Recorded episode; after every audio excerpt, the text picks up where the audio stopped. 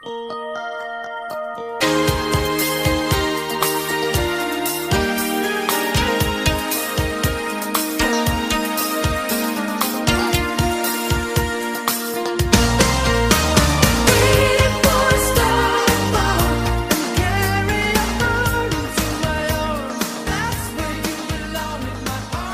Packen fans, and welcome to another edition of Let Me Tell You Something.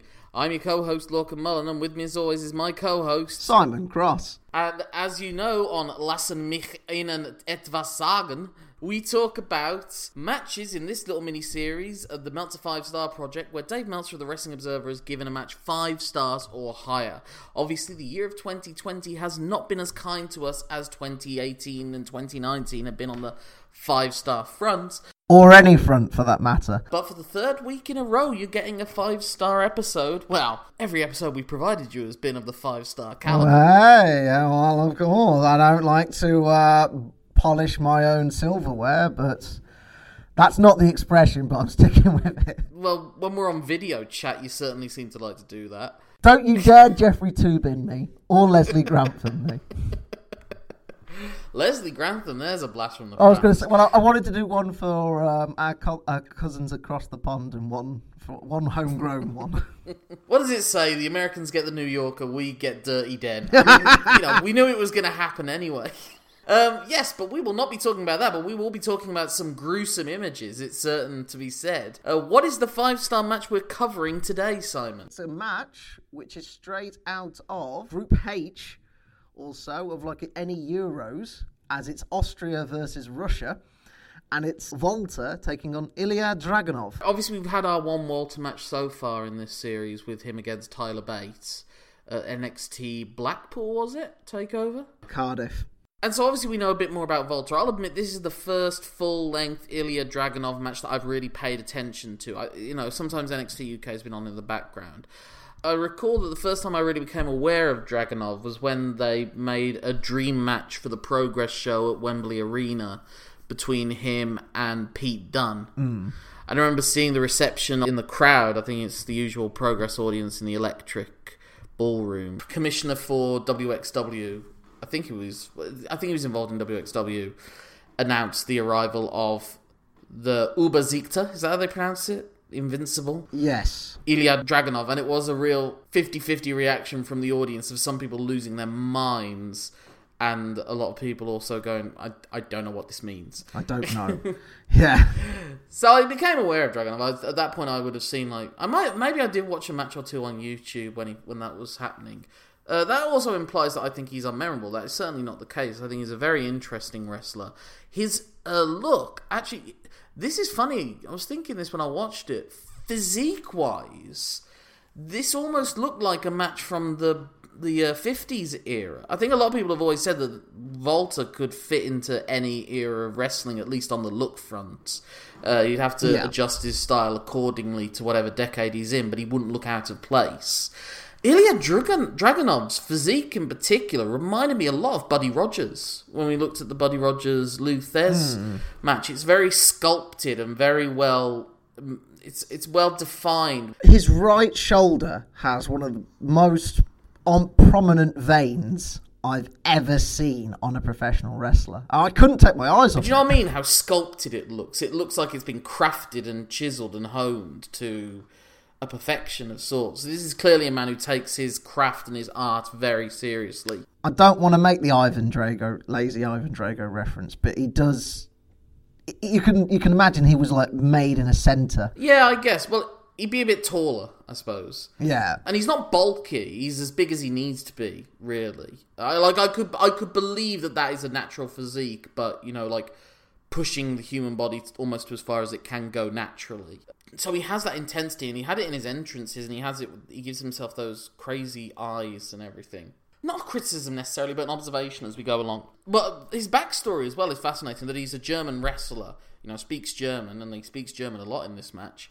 But he is, as the name would suggest, of Russian heritage, and they really have always pushed hard his his personal story that he was from very very impoverished background and he was an immigrant to Germany coming from Russia. And so he's always had this sort of identity issue and this emotional conflict at the heart of him that they play up within the storylines. I think he literally went away for a while. I think I don't know if, it was for mental health reasons or for other reasons, and then made a triumphant return. He's a man that has to go 100% into everything that he does.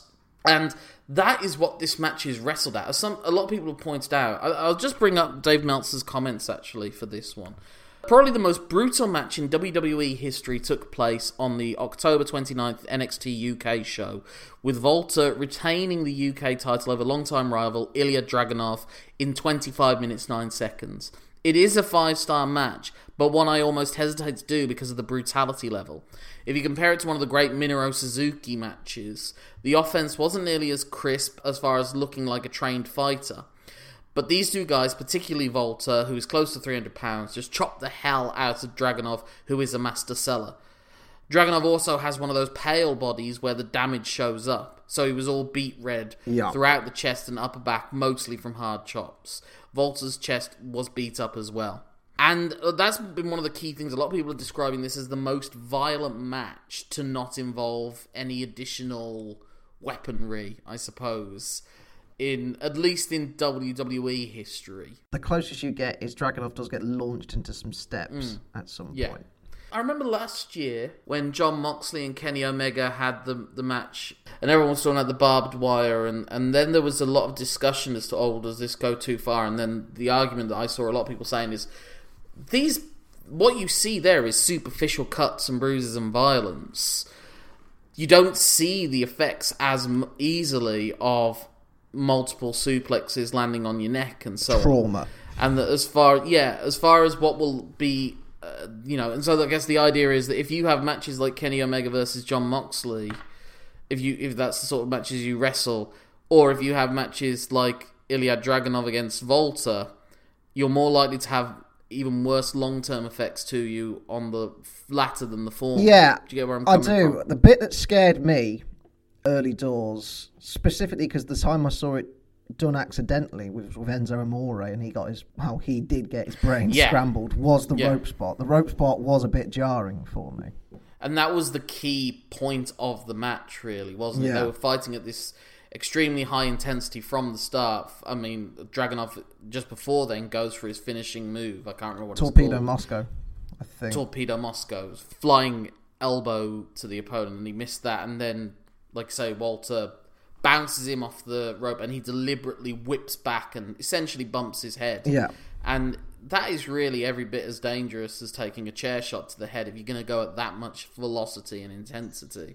It's a steel cable. Not not the WWE ropes, to be fair. Those are ropes. Oh, okay. Whereas most other ropes are usually cables. The, the WWE hmm. has always gone with, with ropes. It was a very alarming move, and that was what they built on it from the rest for the rest of the match. That it's Walter targeting his neck, and when when Dragunov makes a comeback towards the latter portion of the match, Yeah. Walter, whenever he's trying to regain control, will immediately go back to the neck. And what I just said was that there was an intensity and a and a consistency. I guess some people will call it work rate. These guys never stop moving. Mm-hmm. You know, even when it's a lie down, a double down spot, it's like they're trying to minimize it as much as possible. Yeah. Whilst also selling it. Do you get where I'm coming? Like they're, they're always on top of one another. Yeah. Walter doesn't let go We- at we any get- time against. I think we have like two double downs, but both times one of them is scrambling to try, try and take advantage. Like they are down, but they are trying to get back up as quickly as possible. They're not like Hmm. milking it. But very early on, they established that it's the neck that's going to be Dragunov's weakness because when Bolt starts targeting him, and then the moment that Dragunov gets a little bit of an advantage, he immediately goes for a suplex and he can't do it with his neck. And I made a note that that seemed very early in the match to be doing the the body gives out Yeah. and can't do it. Uh, but I can understand where it came from in that moment, almost like that was the moment that he realizes how much trouble he's in. And obviously, it plays up the weight disadvantage as well. Because this is this is very much, even though Dragunov is like a hard hitter, this is still a David versus Goliath thing. I mean, I, I don't know. I profess, I profess I don't watch NXT UK, but it's an interesting story to tell. Um, and both men look really good as a result of the story they've told in this match. Well, it is. It is your classic David versus Goliath, which is essentially the story that Walter has with nearly everyone that he faced on the indie scene. Because in that world, he is a monster. Yeah. He's as they say six foot four. I think they bill him as whether that's true or not. But he's and he's got size and weight that most go- when he goes into the WWE, it's less impressive. You know, he will get over. He doesn't look quite as impressive when put up against your Keith Lees and Braun Strowman's and what have you.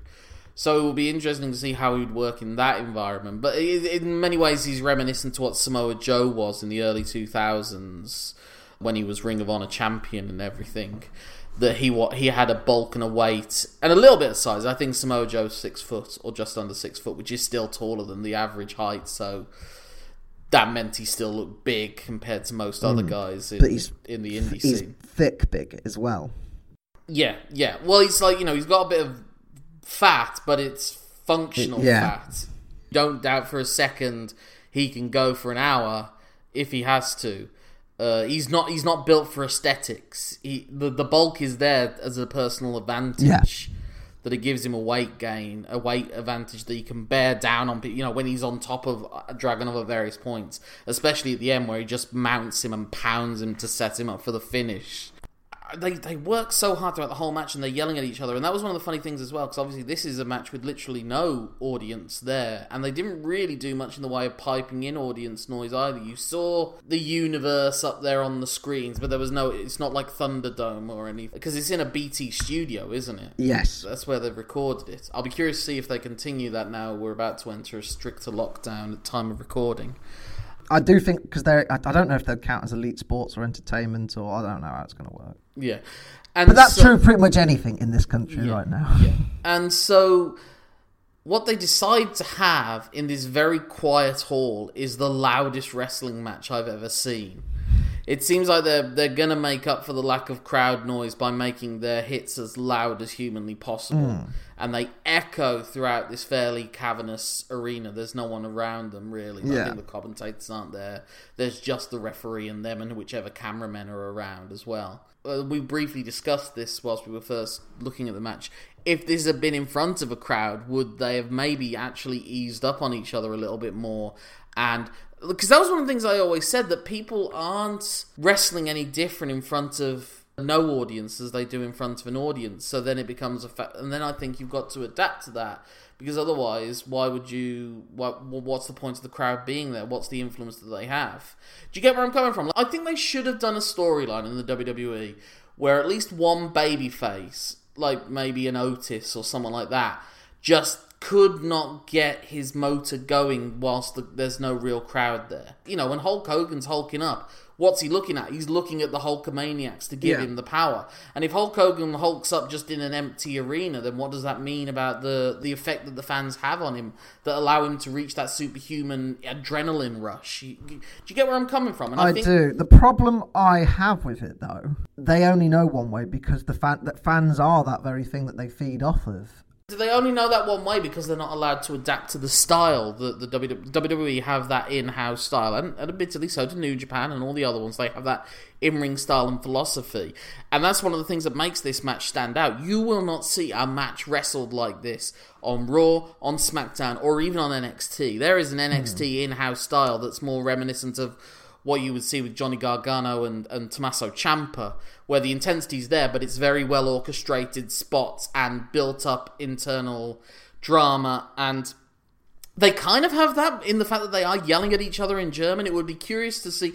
I almost want to see this match subtitled, like a foreign language film, so you can see that. what that. That would be pretty cool if the WWE could upload a version of that maybe in a year's time onto YouTube so you can see what they are yelling at because they, they don't just yell they yell a lot but they also aren't milk again because it's not in english so it's not really for the audience at home so it's not milking it like a, an Aleister Black I absolve you of your sins or a Shawn Michaels I'm Yeah. sorry I love you it's it's more like the Japanese thing of like well they're pissed off at each other I can kind of get the gist of what they're saying but I didn't really get that with this one I, I was Walter sort of saying just stay down or is Walter saying shit about him being an immigrant or anything like that. You you can't tell.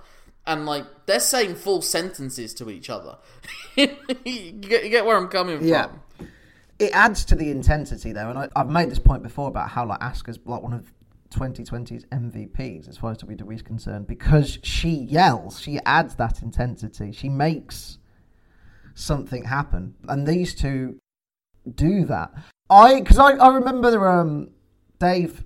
I think uh, Meltzer did say Dave, like I know him, he wasn't going to give stuff five stars until crowds were back, and whilst crowds are back, there wasn't a crowd here. Well, like I said, I wonder if that's because of how loud this match was without the crowd.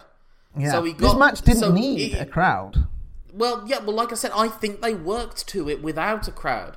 Like, the, and that's what I say. Because they're on top of each other relentlessly, there is no point where Walter takes a back seat and lets Dragunov sort of will himself to his feet to get the crowd on side, which is what he did with Tyler Bate, which was a bit more. That was more paced slowly to build up and build up, and that was paced to work with the crowd and work around the chants Yeah. and work around everything else, and to and to gradually bring Tyler Bate into the match. Whereas with this one, Dragunov is just constantly fighting to get back in, and like I said, Walter's having to smother him to keep on top of him. There's the fluid, constant movement throughout this match. Mm. Like I said, I wonder if this becomes a very influential match for the next few years, at least on the independent scene. Because you're already getting that, I suppose, with the Josh Barnett blood sports style where there's no ring ropes. I mean, other than the whiplash spot, I don't think there was a lot of running the ropes in this match either, really. No, Uh, when when Dragunov's making his comeback, he's not doing it by like running the ropes and flying forearms or anything like that. What he's wow, doing is he's, he he's does do a ducking down. in- drop kick. he does do a drop. Okay, fair enough. But yes, that's a coast to coast. So that's one point. But I wouldn't put it past him if there were no ropes of him trying to jump onto the top of the pole or something like that. You know, Yeah. uh, the ring post. But but for the most part, it's him hitting him with German suplexes. I really liked how he fought and hit three German suplexes, but he didn't get them in a row. He was just it was like a go back to. In many ways, actually, the matches that these were most in common with, if it was anything, are the Brock Lesnar matches from the John Cena SummerSlam match onwards. Yeah. Where it's Suplex City and it's about brutality, and for a lot of the matches, they're much shorter, whereas this takes a Brock Lesnar match and works it for 25 minutes. I'm thinking of something like Brock Lesnar versus Samoa Joe, which I think went about nine minutes, or um, Gold the the Goldberg matches that went about Yeah. five or six minutes, and it's Or, or Brock's problems with smaller people, where Yeah. you know where his matches against Styles, his matches against uh, Daniel Bryan, where the brutality was a bit more pronounced, especially with the calf crusher spot. it in the was Styles match where he just smashes him like into a powder. Yeah, it was, but I would also argue again that like in those matches, Bryan and and Styles and other one Rollins essentially become ragdolls at that point, and they're not Yeah. fighting back at all. And like I said, Dragunov just never stops fighting back. And uh, he will have those bursts, and then Walter has to smother him out immediately. Whereas that doesn't really happen with Brock Lesnar. It's just Brock Lesnar weathers an early storm maybe then he beats the shit out of them for whatever the allocated two th- next third of the match is and then the final third of the match is suddenly them finding a weakness and building off of it whereas with Dragunov Yeah. it's more a gradual like I said chopping of the tree down and then and and like with Brock Lesnar at that point Walter is like right I've got to snuff this out and that is why well with Dragunov it's he goes to the outside and that's really the only moment except for when Dragunov gets whiplashed that he goes to the outside and like you say he uh, he hits him with a a, a, soup, a sleeper suplex throws him into the, the steps floor. Ooh. yeah on the floor throws him into the ring steps power bombs him on the apron and then brings him into the ring and that's when he just starts the ground and pound and the sleeper hold and everything it's that he's got to snuff this out quickly now because he knows that he knows that Dragunov has found has got his number. He knows he's in trouble. He, in fact, he does like with the Tyler Bate moments and obviously the Jordan Devlin, which was inspired from. He does do a brief like pleading, like stop, Yeah. stop, but in a different way. Actually, it's almost like he doesn't want Dragunov to to notice it as well. They don't. Again, they don't play it up because there's no crowd to play to. Where, Yeah. where where Tyler Bate or Jordan Devlin stops in their tracks and they're like, "Oh my god, he's hurt," whereas Dragunov's just like, "I've got to make sure he's hurt." you know, he never. He, I'm going to kill him somehow. so there is no stoppage, and that's like I said, is that is that their own stylistic style because they, they stylistic style? Well, there's a there's a tautology.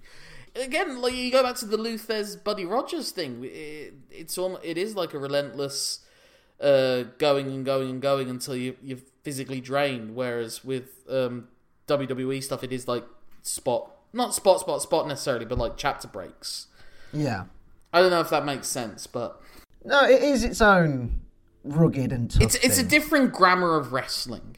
yeah. I think that's why it stands out. Yeah, yeah, especially because it's in a WWE ring of some description. Um, and I think it's definitely going to get a lot more eyeballs to to it. It would have even without the five star match, but I think the five star rating in particular, a lot of people like ourselves who aren't regular NXT UK viewers will find that one on the network and talk about it. Like people who don't watch UK at all since maybe the the, the tournament or something like that, or, or tournament, yeah, maybe a takeover, or maybe the last thing they've seen was Walter against Pete Dunne. Because that's the funny thing with the UK title. The two times it's changed hands, it's been on the US takeover event. Yeah. I think, and I think now Walter's coming up to two years with the belt at this point, isn't he? He's the yes, he's definitely the longest champ, uh, reigning champion. And Pete Dunne was had it for a bloody long time as well. So there's been, other than Tyler Bate, who lost it almost in his his first big defense, it's been the very long held belt. I wonder if that will start to change as time goes on. I mean, do you think do you think Walter will become a regular? I know that you keep saying he won't do it, but you never know what money could be there, or if it's just a two or three year deal. What do you think of Walter or Ilya Dragunov? in the WWE. Because some Twitter fo- uh, people I follow on Twitter have said the tragedy of this is that we may never get Walter against Ishii or or Dragunov against Suzuki or anything like that that might be more suitable to them than than I- going going I- to the WWE for a few years and having trading back and forth wins with Baron Corbin or someone Yeah. like that. I don't know about Walter. I don't think he would. Um, I think his size and his presence. Um, we've weirdly seen him uh, on Raw. Weirdly Yes, enough, we, yes, we we, actually yes. got to see that. Um, I think Vince. I think Vince has asked him already. Mm. Well, I mean, And- there must be a reason that they had him be the first one eliminated at the Survivor Series. I think that's because I don't want to go any further. Well, fine, stay on your little level then. Dragunov, I could see it. I, I, I think he'd do well in certain programs. Do I think he'd ultimately end up lost in the shuffle? Uh, looking at the current structure, yes, but that's no slight against But him. Everyone gets lost in the shuffle there. yeah, Um, I think that, I think that, yeah, I agree with you probably that Walter, he's not big enough to be treated like he was on the indie scene. I would love to see a Walter Brock Lesnar match, oh god, or yes. a or a Walter Cesaro match, or a Walter Oh. Sheamus match. yeah. or a Walter Keith Lee match, which I think probably there has been a few of those, I would imagine. Mm. But I don't. And he has got a great look and the entrance and everything. He would get over Walter against Nakamura. That would be a, a cool one as well. Yeah, I think I think AJ Styles and Daniel Bryan would have great matches with him. but you could say that pretty much against Um, Yeah, yeah, every. Yeah. every wrestler. Yeah, going. that's true. Um, but like particularly if if and it will be curious to see if if Vince sees this and says this is the kind of stuff I like because like in the past Brett has I know people have said that the kind of wrestling that Vince likes most of all is like Bret Hart realistic well told stories with good technical wrestling. He doesn't Yeah. actually like the high flying stunt spectacles that much. He just thinks that's what sells and that's what. And now The it's weird all about thing short, about all short this termism is- thrills and creating moments that he probably would go down that avenue more Yeah. than he the weird thing about this year in WWE is it's possibly its most profitable ever, um, in spite of itself. in spite of itself. So I can't see that's true though. Like uh, how much money they must have lost on WrestleMania. Mm, but I, I think uh, somehow, I don't know, with Vince, Vince Um, finds a way. he's he's tenacious if nothing else. So can I, if I can get to a criticism as well?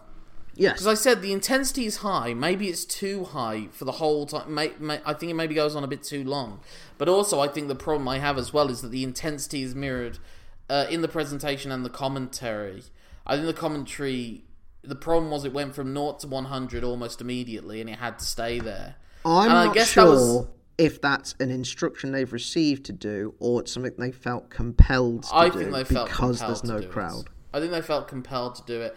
I think that they were, to be fair, they were reacting to what they were doing in the ring, and it went, like we said, it went at an intensity that went so long. It was almost like a finishing straight from the start. Yeah. And they were going on about how this is the most brutal thing I've ever seen, like within five minutes. And it's like, if that's the story you're meant to be telling, don't tell it at that point because then where where where are you going to be in 20 minutes time? WWE have a habit of doing that though, going, this is the most thing ever. I mean, ev- everyone has that. I remember watching early Ring of Honor recently again, and they were just going, "Don't you think this is the greatest match you've ever seen in your life?" It absolutely is, and that's like the halfway point of the match. And they were always selling about how great their matches were. So hyperbole has not been a unique thing to the WWE. No. Rest- no. Wrestling by its nature is hyperbolic. It's hyperbolic, yeah. it's hyperbolic fighting, and that's what this was. And like saying this is what the UK NXT UK is all about, is it? Because it's completely different to what most wrestling is, Yeah. and that's fine. But then if that's what it's all about, and someone tunes in and the matches aren't all like that, then I don't know what it means. It's a hell of an experience. I'm torn as to how much I want to give it five stars. The the, the slaps and the chops are just was so gruesome, and and someone was making a good point on Twitter. It's like, oh, because they were saying, oh, Walter could be dropped into any era and he'd be great. Can you imagine Walter against Bret Hart? And Yeah. Dave Meltzer said Bret Hart would refuse to wrestle Walter if this was the way that Walter insisted Yeah. on wrestling. But like I said, I think Walter is adaptable to that. I think he could have wrestled whatever Bret Hart needs to wrestle. And I just do sometimes wonder with the chop culture. It's just um, it used to be that I think Jim Cornette said it used to be when everyone thought it was real, they were doing everything to not hurt each other. Now everyone knows it's fake. They're desperately trying to hurt each other. Yeah. Like that. This is a point of pride. Like Dragunov will be proud about how red his This is chest this is was. this and- injects realism into it. but does it need that? And again, then the narrative is, like I said, almost it seems like the narrative of wrestling now is that it's fake. Yeah. And and the narrative of this match is look at this fake wrestling match and how fucked up both of these guys visibly are by the end of it. Mm. And I don't know if that's something I want to be a part of and encourage. You know, Well, we talked about when we watched some Misawa matches. By the end, we were like, "This is a bit uncomfortable." the head dropping. Yeah, there's there, there are head drops in this, not ones. Yeah, and I was and I was wondering about that as well. Like when he when he nails Dragunov with that sleeper suplex at the end, the half, se- you know, the chokehold one on the suplex. floor. Dragunov gets up really quickly, and again, I wonder if it's because they can't milk the crowd's reaction, they can't Yeah. play off of it, so they want to get there, or maybe they've been told you've got to go home, and Dragunov just has to get up quicker so that Yeah. they can then do the boot into the step spot. I don't know. But um, again, yeah, it's that dangerous aspect to it. And like I said, the whiplashes are very like that could have so easily gone wrong. Yes. And I worry that that then becomes a spot that everyone tries to do at a time when we know how dangerous concussions are. Hmm. You know, because we're trying to if we're banning chair shots to the head, and that's something I agree with. I should we be banning fake whiplash head being hit on the on the mat moves? Yeah. Yeah. I, Even I if get. it's a more padded mat than the steel chair, it's still making a thump. Yeah, I get where you're coming from. I, and like I do with the, um, did with the King's Road style, I still, I am going to give this five stars. The reasons for that is this is one of the ones where I knew the result beforehand. Um, I was still compelled. I was still hooked. I, the, the way these two told the David Goliath story hooked me, and they did it without a crowd. Um, and I know I've already said this match didn't need a crowd, but God, could you imagine if it had one? Well, like I said, if it had one, I think it would have been a different match, and and that's one of the reasons why I'm really wavering on giving it five stars because I think they've taken this weird environment that wrestling has been in for the past year, and they've done the best thing from it so Yeah. far. And so, therefore, I am super tempted to give it five stars. Right now, I'm gonna say no. Okay. But come come back to me in two or three weeks or a month or two's time. Tell me to rewatch the match, and I might change my mind. That's Um, fair. Right now it's still fantastic, but there's part of it that makes me uncomfortable. And like I said, I do wonder. The thing that uh, I didn't really get into it with Dragunov is that like he does those super intense things, but it's like I'm kind of fed up of everyone whose thing is I'm intense. I, I know I, I bully the guy, but the one I always point to is like Joseph Conners. His whole thing is look how serious and intense I am, and it's like yeah, but that's nothing to me. And and Dragunov is like he goes so hard all the fucking time, and it's like it's almost like the ultimate warrior as far as how much energy and entrance takes up on you. Um, and obviously, this is the match to do it for. But I know that that's what he does for like a regular NXT UK match against Noam Dar or something like that. You know what Or I mean? Flash Morgan Webster. or yeah. Flash Morgan Webster. Like it makes sense for this, but I know that that's not. This isn't the only time Ilja works like this. So I don't know. Like I said, I, look, I would recommend everyone see it if you got the, if you can take it, um, hmm. because it really is every bit as upsetting and unsettling as what Mick Foley puts himself through in a completely different kind of way. You know, Yes. those were two huge bumps and then superficial cuts of a thumbtack. But that's something that just you know that heals up within a year, within a week. The the two hmm. bumps obviously is something different, but this is they're going to be feeling this for like six months, and there's a decent chance in that time. I mean, the way that it looks to me, I I would be surprised if Dragunov's not the guy who takes the belt off Walter at this point. Yeah.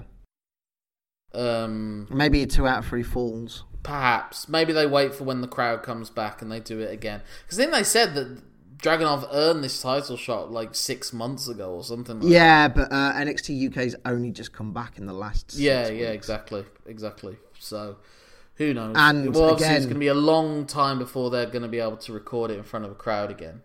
But yeah, and again, we don't know if it's going to be allowed to carry on at time of recording. Yeah, yeah. So, yeah. Yeah, well, that yeah, that, that that what brings it up in the air, and so it'll be interesting to reflect on it. Like I said, I want to rewatch my five star matches. We probably should do something where we reflect upon some matches in in the future, like maybe do a rewatch episode where we pick five matches each that we should rewatch, and then just talk about them. Um, and maybe listen back to the podcast episode and what we thought about it at the time, because I can see this this being one that can really shift opinions. Uh, It's not a Marmite match, I think, as much as the Omega Moxley match will be. I think even Yeah. if you can't enjoy it, you will appreciate the artistry behind it, and it will also be interesting to see if this is a very inspirational, like if the WWE, especially, I think it's more likely to be an inspiration to NXT. So let's see where NXT goes. But you need to have wrestlers that are trained in that style as well. You'll get a lot of people that will do superficially similar matches to this, but they don't necessarily understand the craft behind it. Yeah, the art behind it. Yeah. And and like he says, there's also like Mel said, there wasn't a precision in it the way that there was with the Suzuki Ibushi match, which are two people that are clearly trained in martial arts. Um, and they, they they were incorporating the pancrase style, so it's still a wrestling match. But I don't know. I don't know. We'll we'll see. But if people want to see us online, how can they do so, Simon? How can they get in touch with you? Uh, they can get with me on Twitter, where I'm so known as Simon Cross Free. Free for the number of vertebrae that are probably bruised in Dragunov's body right now. My name's Lorcan Mullen. That's L O R C A N M U L L A for arteries visible on your chest, and N for neck surgery that you may require after the whiplash of that. That's my Twitter handle, Instagram, Facebook, Letterboxd, we put at gmail.com at the end of it. That's my email address. You can check out the show at lmtyspod at gmail.com. lmtyspod is also our Twitter handle and Facebook.